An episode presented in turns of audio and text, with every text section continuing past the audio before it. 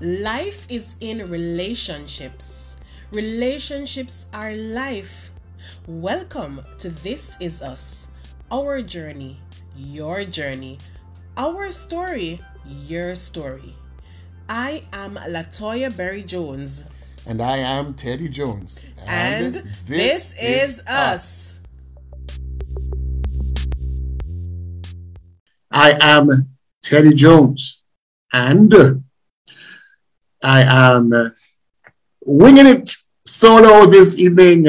Unfortunately, my co-host, Latoya, my wife, my partner, is unable to be with us this evening, but she is holding things down, and I am going to be holding it down over here with you as we get ready for another episode of Impact, another episode touching lives as we share our story, hear your stories, as we share our journey and look at your journey around family, around relationships, towards a healed, healthy, and wholesome society with the family as the foundation building block. I am delighted to be with you again, and we look forward to nothing less but more and more greatness this evening. We have a special guest to share with us this evening. This evening, we grapple with a very, very, very serious matter.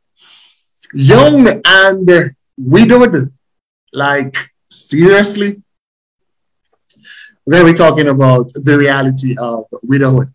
I was thinking this morning that when couples stand before the marriage officer and repeat the words, till death do us part, I believe that subconsciously what we are saying in effect is that until death parts us, we will do the us thing. We will do us until death separates us. But I mean, who even thinks about, much less expect, death to actually separate them, you know? Perhaps in reality, people are more afraid or more conscious of being separated by divorce, another serious reality, than actually being separated by death. It's morbid. It's part of life's reality, part of our lived experience, our lived reality that we don't like to think about, much less talk much about. And certainly we don't want to even contemplate being separated from our spouse by death. Our guest this evening is Miss Camille Watt. Camille is almost a lifelong friend. And, we've known each other for the greater part of just about 24 years. I was counting recently how long I've been in Jamaica, and that's just about how long I've known Camille. We were batchmates at the Jamaica Theological Seminary all the way through. So she holds a Bachelor of Arts degree in theology with a minor in guidance and counseling, trained guidance counselor. And she hails from Savanna-la-Mar. Wait, just noticed something, Camille. She hails from Savanna-la-Mar in the Westmoreland part of Jamaica. And she's currently the youth minister at the Savannah United Church in the Cayman Islands. So from Savanna-la-Mar to Savannah United Church in the Cayman Islands. Camille, good evening. What's up? What's happening over there in Cayman? What's the weather like? We had quite a downpour of showers here in Kingston and perhaps other parts this afternoon. What's happening? What's up in Cayman? What's the weather like over there currently?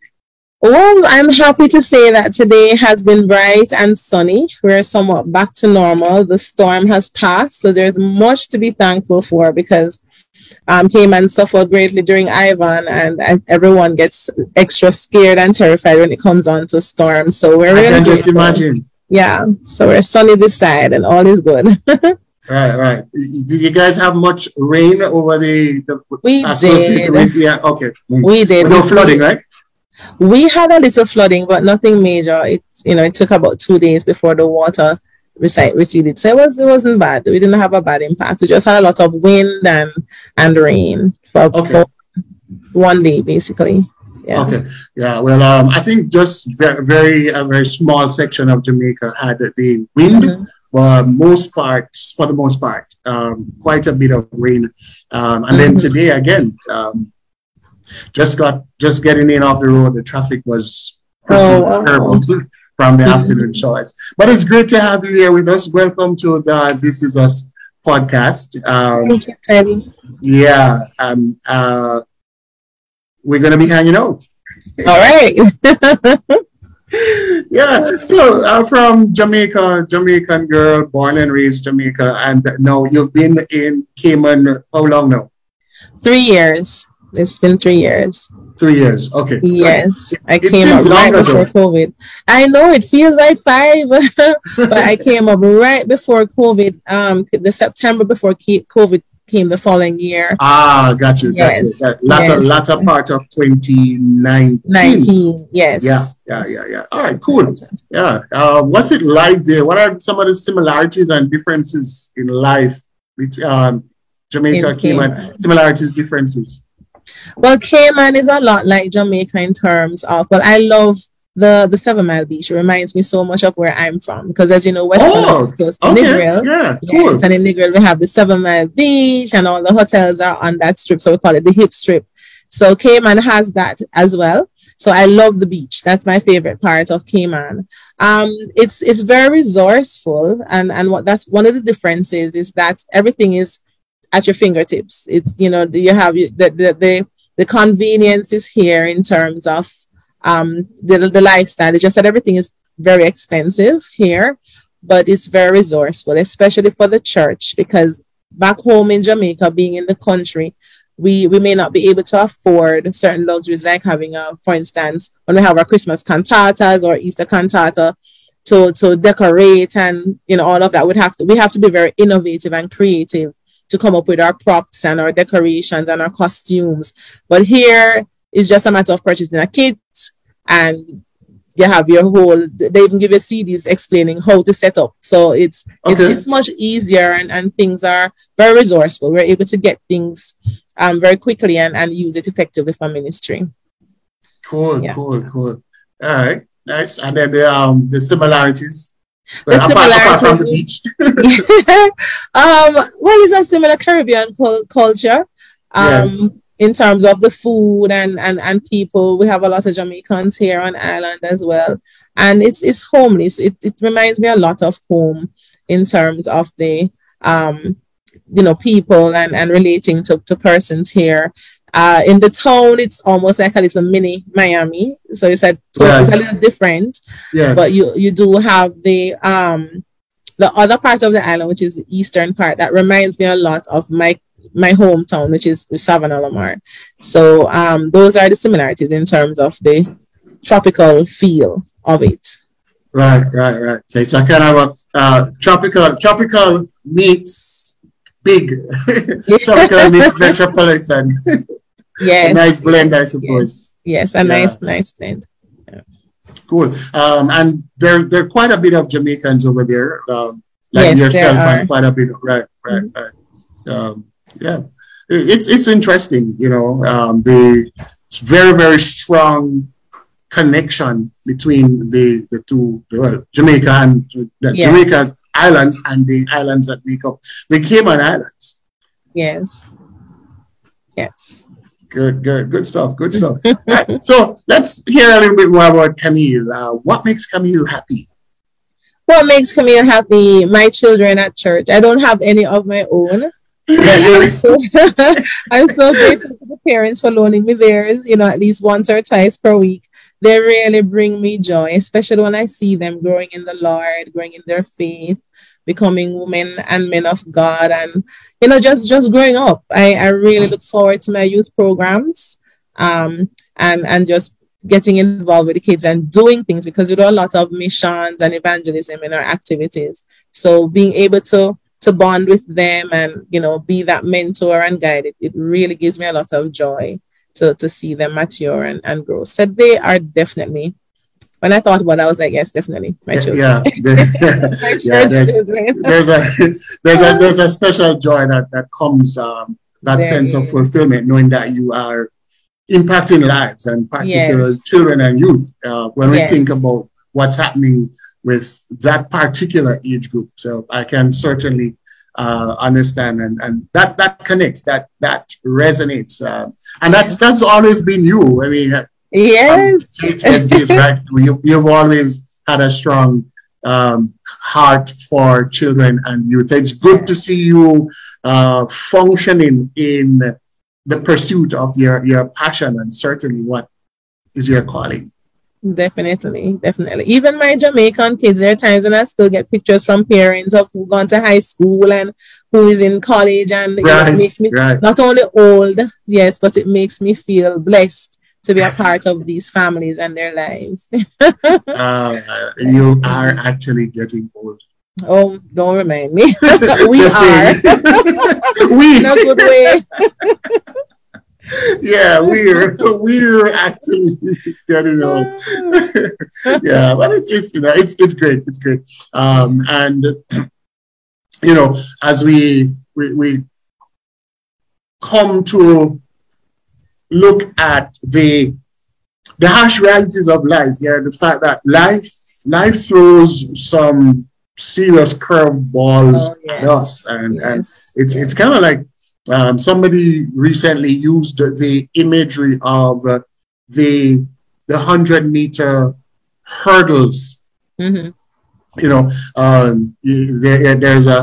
there's a break, but it's a short break, and then you get to the next hurdle, mm-hmm. And you have to exert yourself to get over that hurdle, and then you land. And then you have a little space, and then it's another hurdle. Yes, that's how life is. But that's right. Mm-hmm. I suspect, Camille, and as we talk a little bit about your philosophy of life, I suspect mm-hmm. that what you just shared about doing and the practice and the pursuit of your passion, mm-hmm. I suspect that's part of your philosophy of life, particularly as it relates to dealing with the vexed realities of life.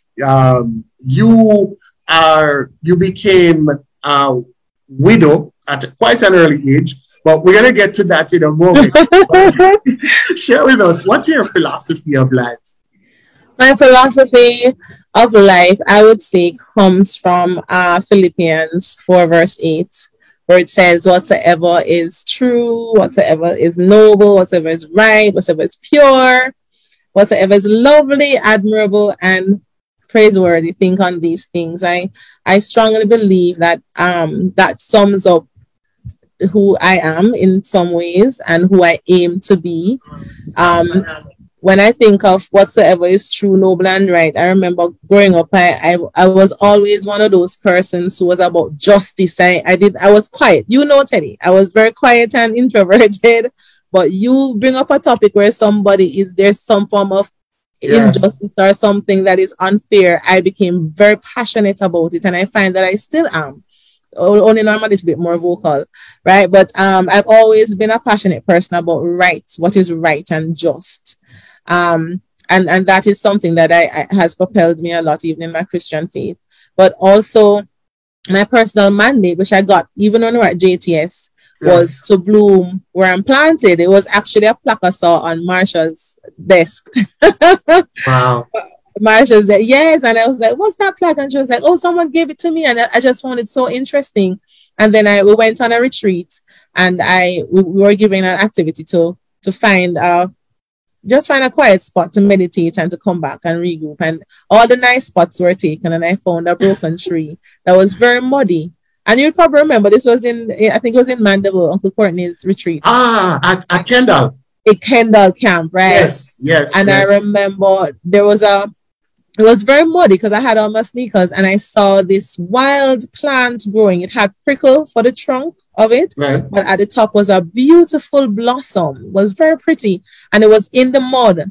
And that was when the Lord reminded me of the plaque, bloom where you're planted. And that became my personal mandate. And that has really propelled me through ministry, you know, not just in working full time, but even when I worked in the secular, because then I was working at a parish council and all these other places, I always held to that mandate. So when I think about whatever is lovely, admirable, and praiseworthy, still work in progress, but it is my aim to always try to bloom for the Lord wherever I am, even if it's not necessarily a place of worship or ministry. In everything that we do, we bloom.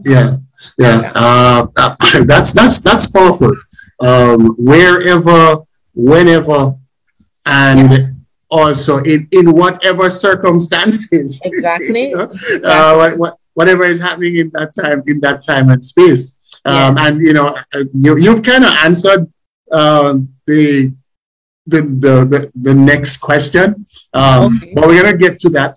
We're gonna take a quick break, and we will be right back with more of This Is Us, Young and Widowed.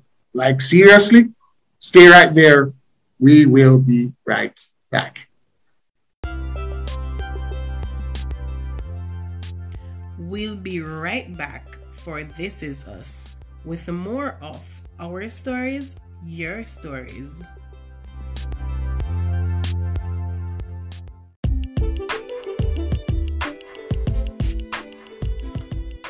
This podcast, This Is Us, is brought to you by the kind sponsorship of Avid Coaching Services.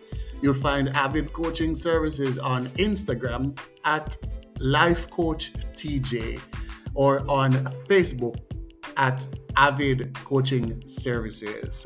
Avid Coaching Services, helping you to make the vertical leap from mediocrity to legacy so that you can be all that you can and should be. And also, we are grateful for the partnership with GospelCity247.com internet radio.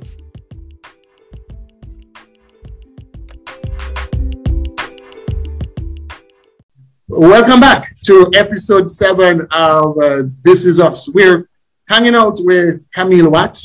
Camille is currently over on, is it the Grand Cayman? What's the other one? Grand Cayman. What's the other one called again? It's the Cayman Islands. Well, so yeah, the others. And they have the Brack and you have Little Cayman, but I'm Little on Grand Cayman. Cayman Brack, yes. And you're on Grand Cayman. Right, she's on Grand Cayman. But she's a Jamaican girl hailing from Savanna-la-Mar in Westmoreland. So you were sharing with us your philosophy of life, Camille. Bloom where you're planted. And out of that kind of emerged the connection between your faith and being able to cope with life's challenges. So I want us to explore that some more, because we're kind of setting the foundation for you sharing a little bit about your story as it relates to becoming a young widow and dealing with all of that. So we want to kind of just set the foundation. Your faith. You became a follower of Jesus Christ early in life, you know, through teenage years, through college and post-college and all of that. And even through those times, there were challenges, but perhaps even more challenges in your 20s and early and 30s and so on. How did your faith really matter and make a difference in dealing with life's challenges? Because one of the things I find is that for some persons, maybe a lot of persons, there is, okay, this is my faith, or okay, I believe in God. And then there is the reality of when life hits, when life knocks the wind out of you. And there is a lot of times a disconnect between that profession of faith and just how we work through the difficult circumstances of life, because life can and life does become extremely challenging. This idea of the hunky-dory, floating on the clouds, playing your harp, yes, walking on roses because you are a child of God. I mean, I just don't know about that. The reality is that life hits you hard. And there's sickness, there's disease, there's loss, there's financial challenges. There are all kinds of life happening. And one's faith has to make a difference. Talk to us a little bit about that, Camille. Well, I'm happy you mentioned that, Teddy, because one of the other verses that came to mind, which is one of the verses that I hold dear to know, that has really helped me through some of the most difficult times in my life, is Jeremiah 29, verse 11, where it says, "For I know the thoughts I think towards you, says the Lord, plans to prosper you and not to harm you, to give you hope and a bright future." And it was just recently too. I mean, I've always held on to that verse, knowing that, God, I know it's rough and I'm not sure what tomorrow will bring, but my hope is in you. And the other day I did a research on the word hope for a session that I had with the kids. And it was interesting to understand the real Greek and the Hebrew and the real understanding, the exegesis of the word hope. And in my discovery, hope, that means you have three different meanings to hope. You have kavach, and you have yakhal, and you have elpis. So yakhal is more of a trusting hope. It's a calm, trusting hope to say, you know, Lord, I have proven you over the years. I'm just going to relax and I'm just going to trust you. But then there's another hope, which is kavah, which speaks about an anxious hope. It's like an anxious anxiety with great expectancy, knowing that God is. And honestly, that is what has kept me. It's just staying in a place of knowing, of hoping and trusting God, knowing that it may be difficult today, but it's going to get better. And that is what has really helped me. And yes, I've had my rebellious phase, and that I'll speak a little bit on when we get to the grieving part. And I did have times when I challenged God. Yes, I did. But, you know, at the end of the day, it always boils down to being rooted in Christ and being rooted in your faith and trying to dig deeper into God, even in the broken and the weak moments when you can't pray. But another thing that has kept me too, Teddy, is people, the friends and people that would pray for me. I mean, I could literally feel myself being lifted up by prayers.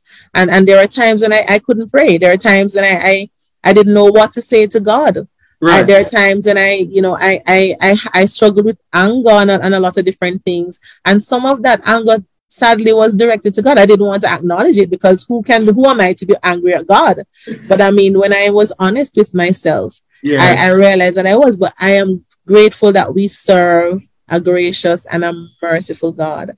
And He understands our hearts, He understands our intentions and our motives. And He knows that though those emotions were there, He knew deep down my love and respect was still for Him.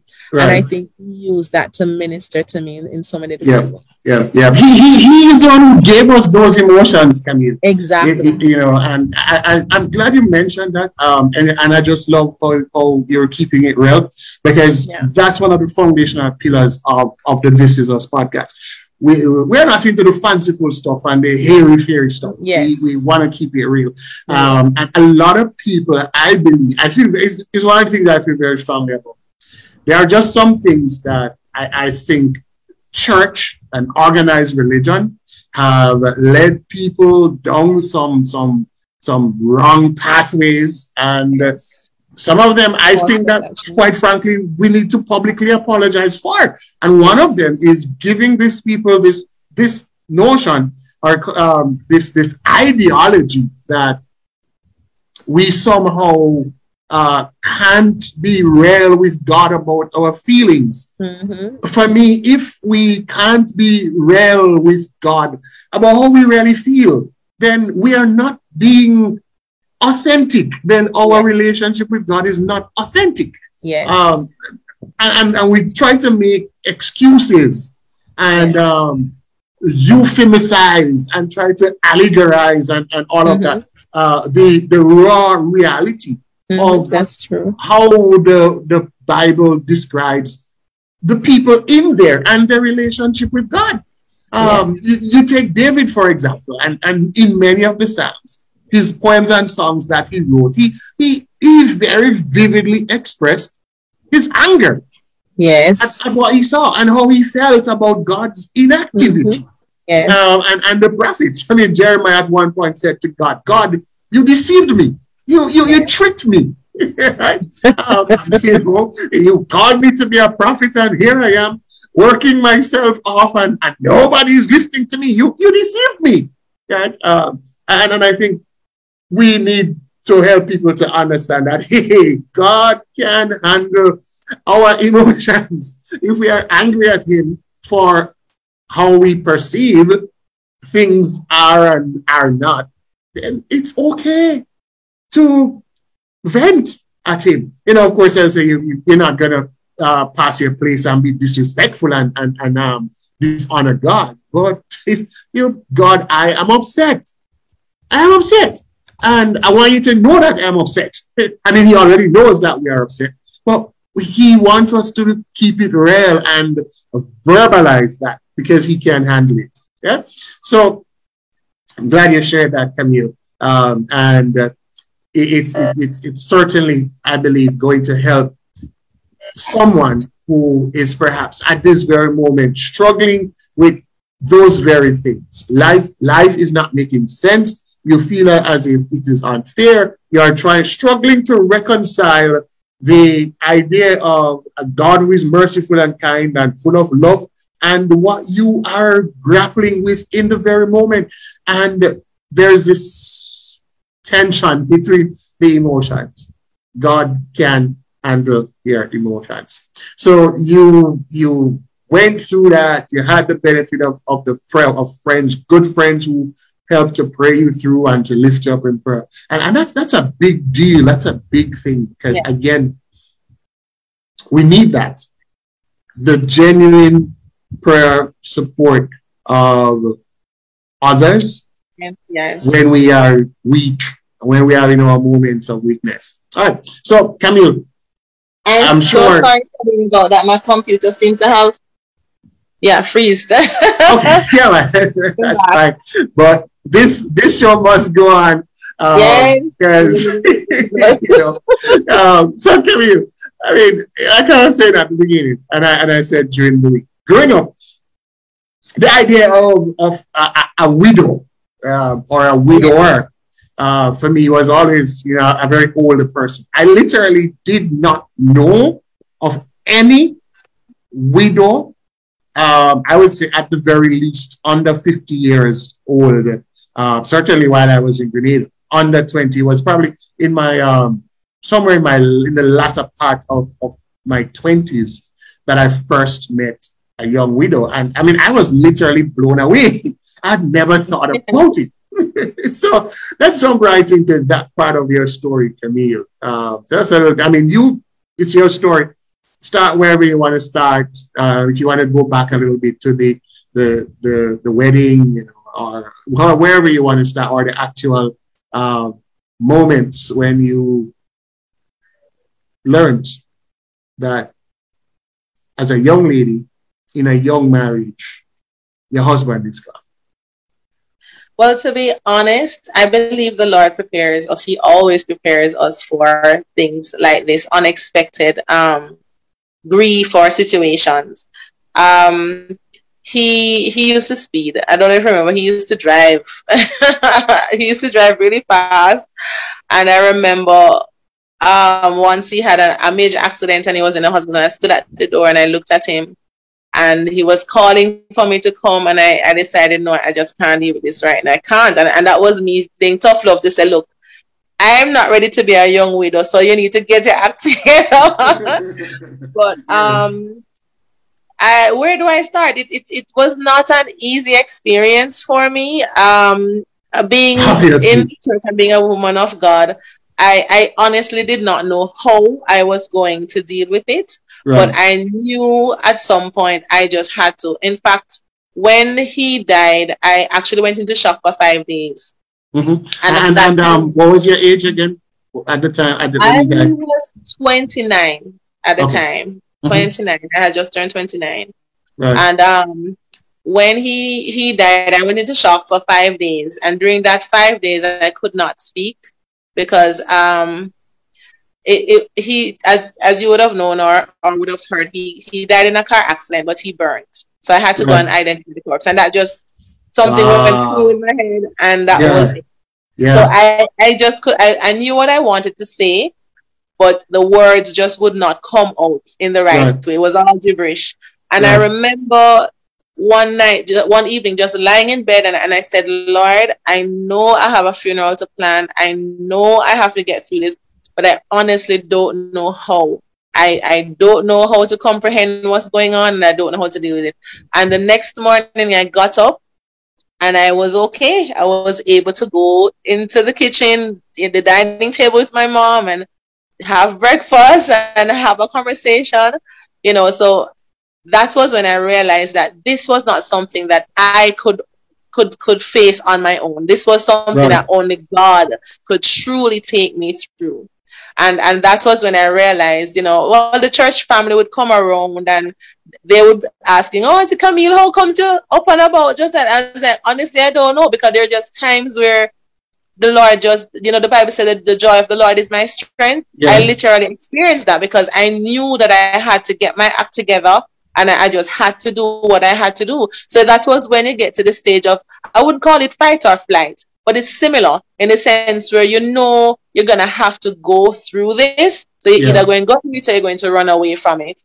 And I just knew that I had to go through it. So my approach was to, you know, I just have to get it together.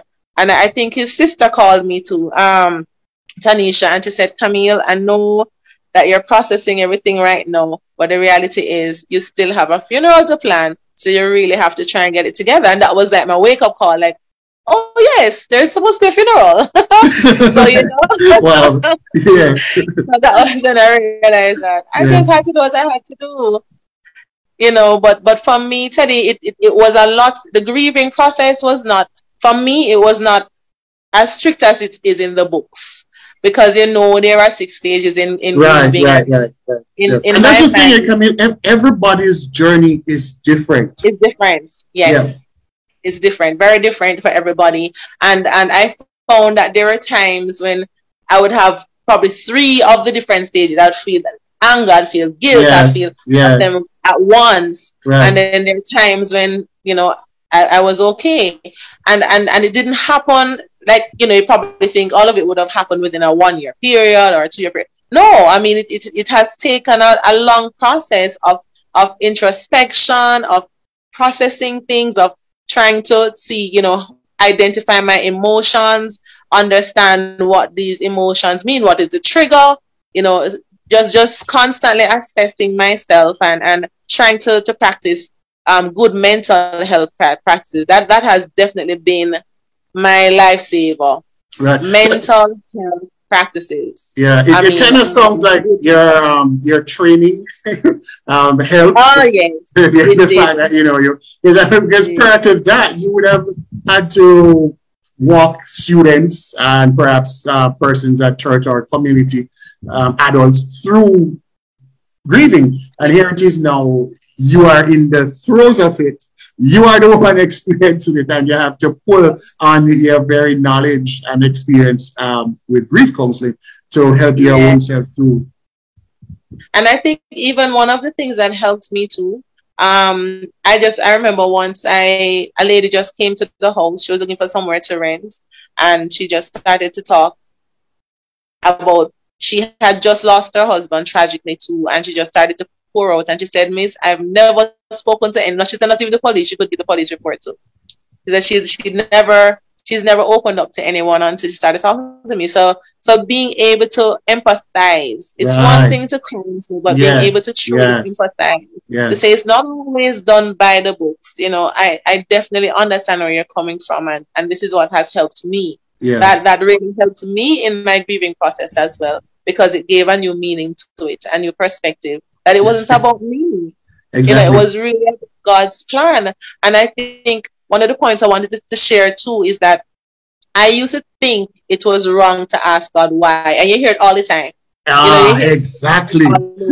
Never ask God why, because who are you to ask God why? And I struggled with that. But I used to ask, I said, God, I'm not understanding exactly why this had to happen. This is just me trying to process and understand things. And one day he gave me the answer. And it wasn't through anybody. I was just sitting there in bed one night, and the Lord just made it very clear that my marriage was not about me. You know, you always set your goals and your deadlines. Oh, I want to get married by this age. I want to have children. My marriage to Anthony was not about me. It was about God's plan. And God made me realize that he had a timeline. He had an expiration date. And because he was married, it brought him closer to God. And he was able to prepare himself for that final day. So at the end of the day, when I realized that my marriage was really a preparation for my husband to face his final day, it gave me so much more peace, because you're able to understand it from a different perspective. And I think that's what really helps you in grieving, is how you perceive the situation and to try to find a positive way of looking at your experience. Yeah, that's deep, Camille. That's deep. That's really deep. Because, you know, so many persons tend to think of marriage as an end in itself, or, you know, maybe from a purely physical, you know, self-fulfilling, self-gratifying perspective. I just say that, you know, this is about me, and most people want to get married, or, you know, marriage is every girl's dream, that kind of a thing. But I like how you put it, that there is a higher purpose in marriage. Yes. And the fact that, that you got that revelation, and how important that was in helping you to just come to grips with this tragedy. Right. And again, that's why I can't support those who say that we should not ask God why. Why not? Who am I to ask God why? I'm his child. I'm his son.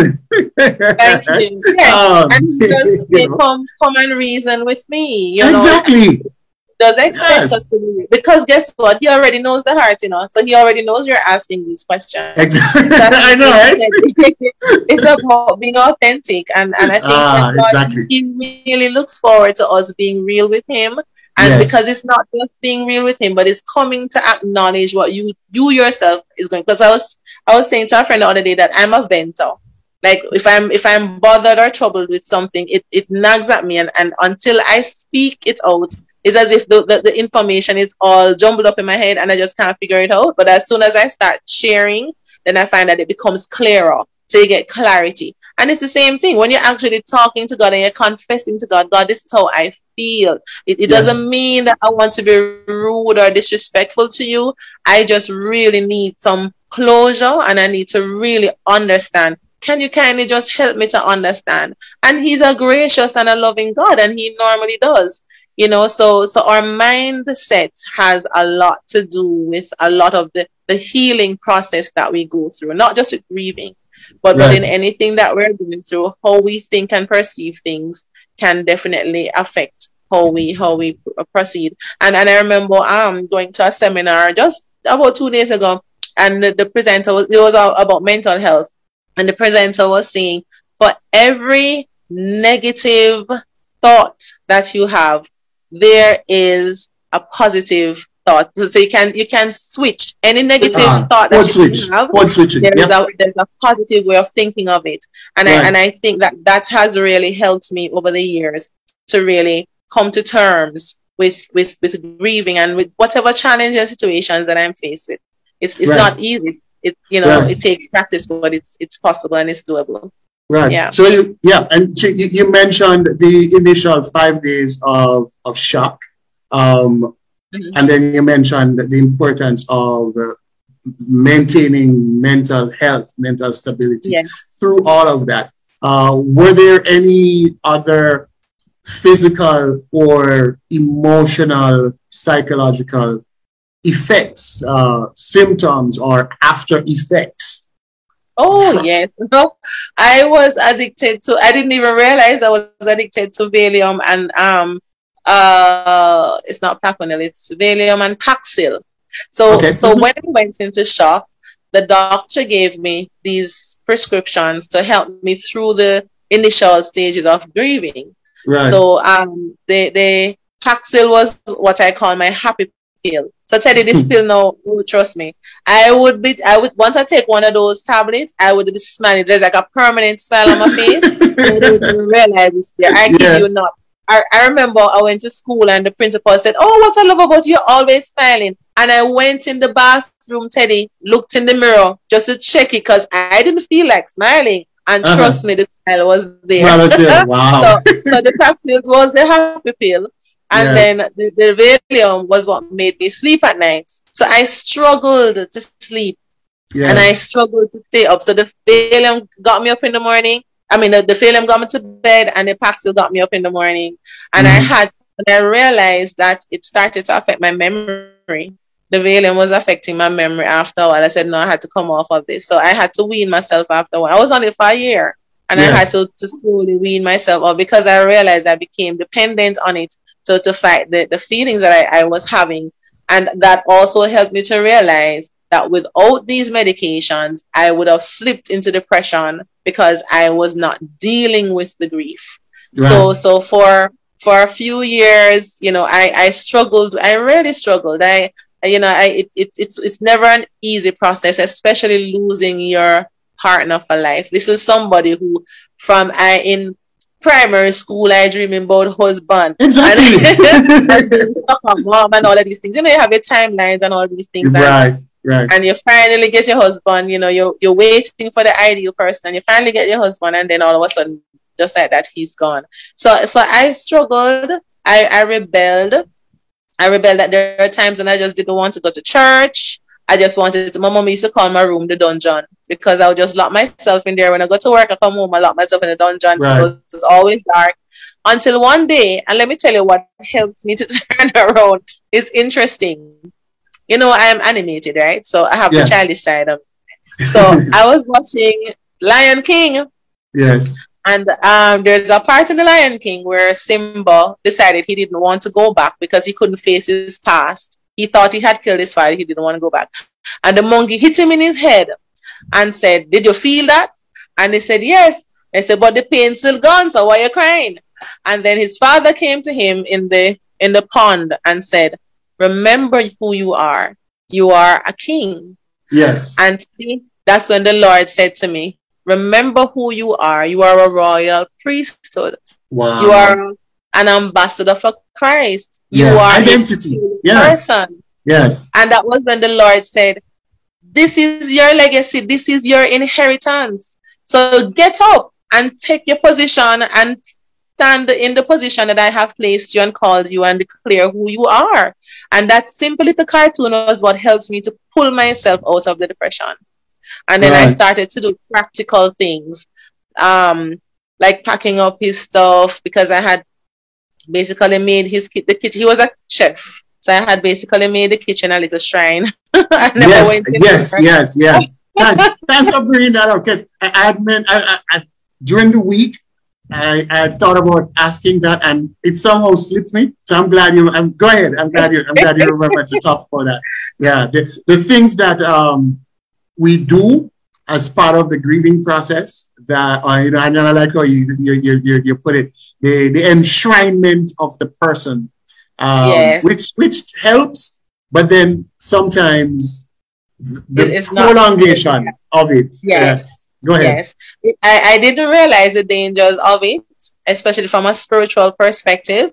Yes. But it's not healthy because you're actually holding on and you're holding on to the person. You refuse to go through the process to get to the acceptance part. And the acceptance part of grieving is actually letting go. And until you truly let go and realize that I'm releasing all of these negative thoughts, I'm releasing the anger, I'm releasing the feeling of betrayal, I'm releasing the guilt.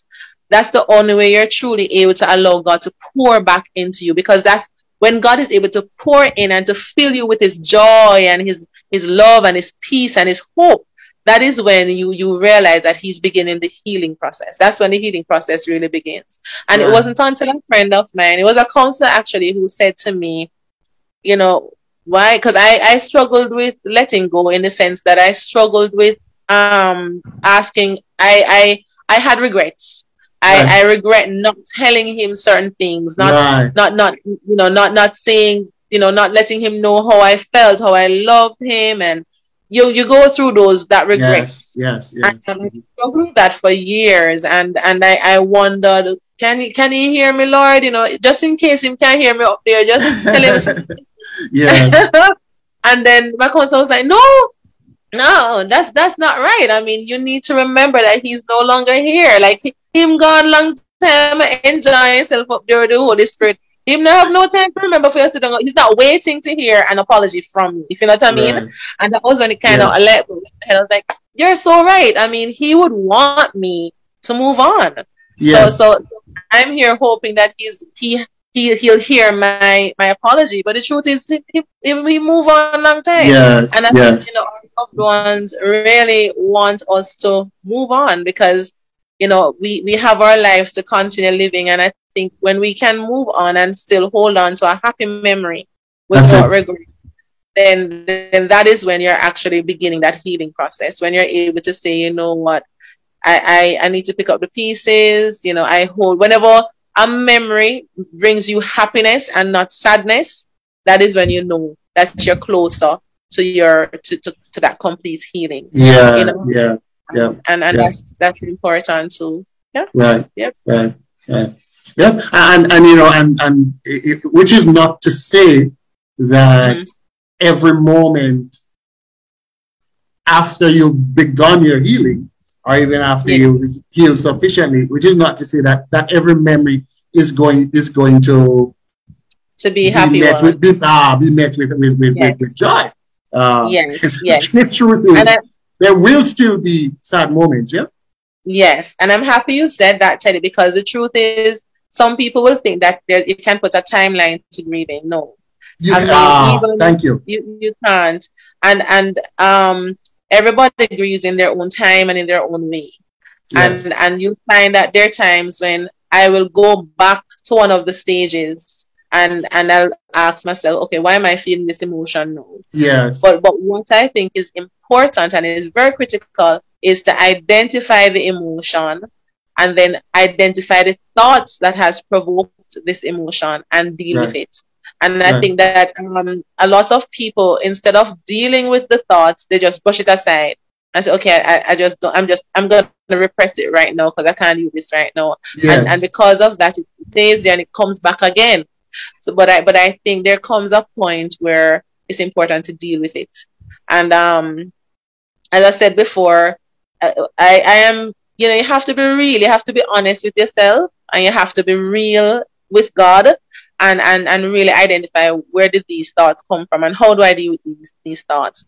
And one of the things that I find also helps is talking to someone. I mean, a lot of people may not have the answers, but just a listening ear, it helps. It goes a long way. And getting a different perspective on things too. That is why people say, who counsels the counselor? Counselors sometimes need counseling, and it's not a bad thing. It's just that you're getting a different perspective, and it does help you to see things clearer. Yeah, because we still do have a culture that kind of has a stigma against counseling. Counseling, yes. Right, and then sometimes in our religious circles. Even seeking counseling sometimes is construed as an indication that your faith is weak, or there's something, somehow some spiritual defect with you. And we want to debunk that. We want to absolutely demolish that argument and indicate that the ministry of counseling and that counselors is part of how God brings about healing. Exactly. Right? You mentioned what persons said. I want to go, bring it back a little bit, rewind a little bit. The person who, or the persons who said to you, who saw you up and about, and who said to you, "Oh, Camille, how come you're not?" You know, because it brings to my mind, and I want you to talk a little bit about that, the inappropriate things that people say, perhaps well-meaning and well-intentioned. Yes. what was your experience like with that? What are some of the things that you heard that just really had the opposite effect on you? I hope, Teddy, the one of them that stands out so much in my mind was the day, in fact, the same day when I had I came out of the shop and I came to sit at the breakfast table. Oh my gosh, somebody came in and said, like she said, it better I can't speak patois. It's like, Lord, like she said, I'm so sorry to hear, but it better than the then he's shooting, but him burn up into the car. And I was like really? This was like, better than the shooting than him go burn up in the car. And it's like, literally, I just got up. I didn't say anything. I just got up, walked to my room, and closed the door. And I found that my mom also, she didn't understand, and God bless her soul, because she's passed now. Yeah, she really couldn't understand why it was affecting me so much, and she was like, "You have to fix up yourself. You have to prep up yourself, man. You have to stop the crying, and at some point you have to cry. You have to stop crying." And I remember her saying that all the time until my father died, and when Daddy died, then that was when she realized that, okay, this is what it feels like. Yeah. But there are people who, especially after a year or 2 years, they'd be like, "Stop posting things on Facebook, man. You need to find a husband." And you need to get a husband, and these things are going to block you from getting a husband. And you know, I tried not to internalize it, but I learned from it too, because there were times when I realized I was holding on too much, and there came a point where I just had to pack up all the pictures. I had to, because believe you me, I had blown up pictures and had it all. I said, I had created a little space for him, and he was a chef. So the kitchen was his place. And I remember it was about a year after, the kitchen was exactly the same. The Milo in the container, everything in their cupboard, everything around it. I wouldn't go around there, but I left it. That was seeing as if he was there. And one day the Holy Spirit said, "No, this is not right. You need to clear it out." And I just went and I cleared it out, because you're opening yourself to a spirit. I don't know which spirit, but I know it's not Anthony. He's up in heaven or wherever he goes. But you don't want to open yourself to these kind of spiritual things, because you really don't know. And I didn't. Yeah. So the Holy Spirit told me straight up, just, you need to pack away the things and clean out the space and create a new positive energy for yourself. And that really helped me as well. I just had to make up my mind and say, you know, I'm packing away these things. I still have one or two pictures. But I had to really make a conscious effort to pack it away and to start the healing process. And that was all of a year. It was a year and something after. Right. Yeah. Yeah. Well, Camille, I mean, it's just so refreshing hearing you share. You know, I've known quite a bit of the story, but I've learned a lot more of the story this evening. Time just flies away when we're having fun, and you know, just check the time, and we're almost at the end of the show. So, some final words. We perhaps will have to have you come back again and share some more. You know, we really, really thank you so much, because I know for many persons this is not something that they do, and as you said, you know, you're gonna pray about it and come once the Lord gives you that release. So thanks. Final words for speak. Look into that camera and speak to that man, that woman, that boy, that girl, grappling with grief, dealing with the weight of the emotions of grief. A few final words as we wrap up this evening's episode. Okay.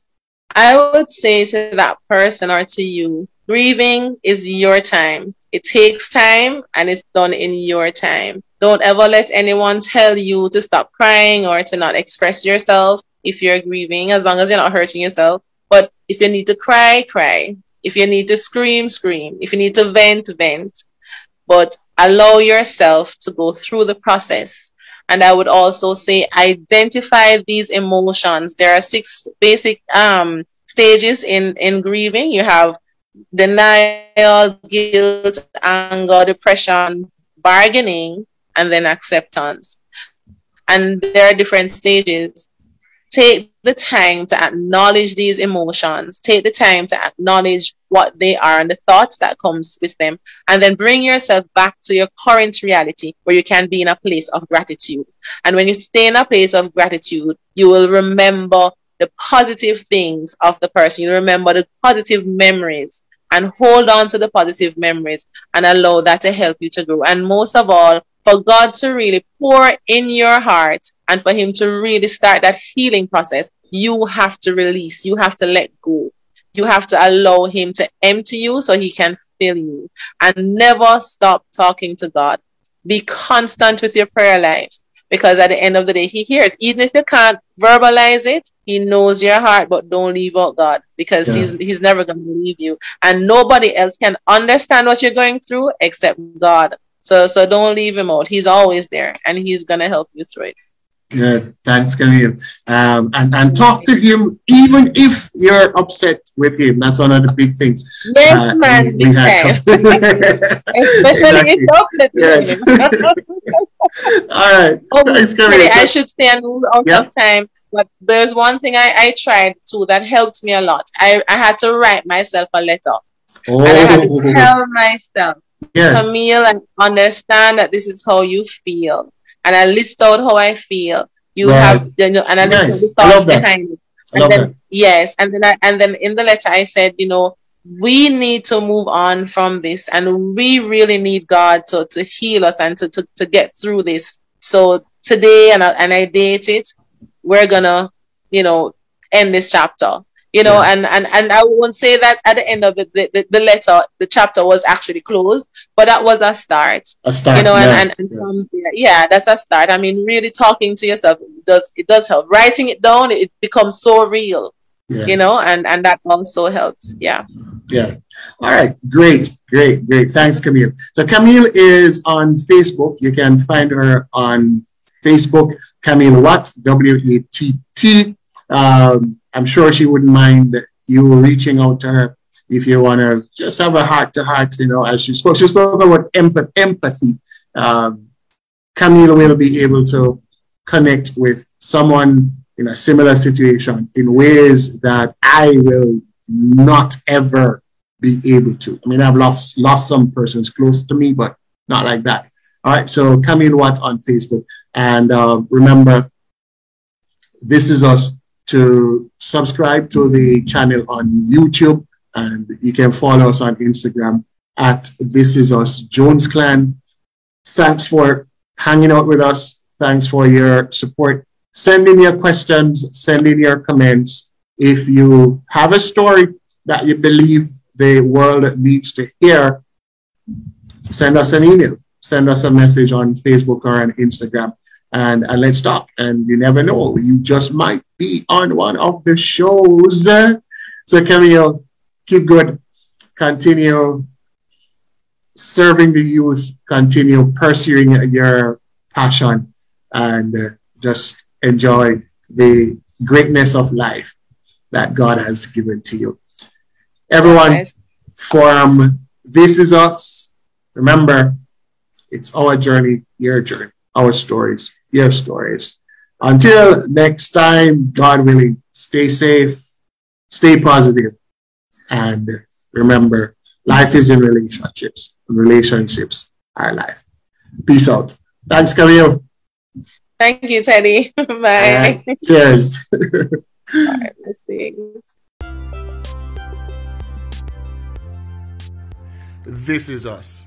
Thank you for joining us for today's episode. We look forward to having you on the next episode. Be sure to share this episode with someone that you care about. And until next time, take care.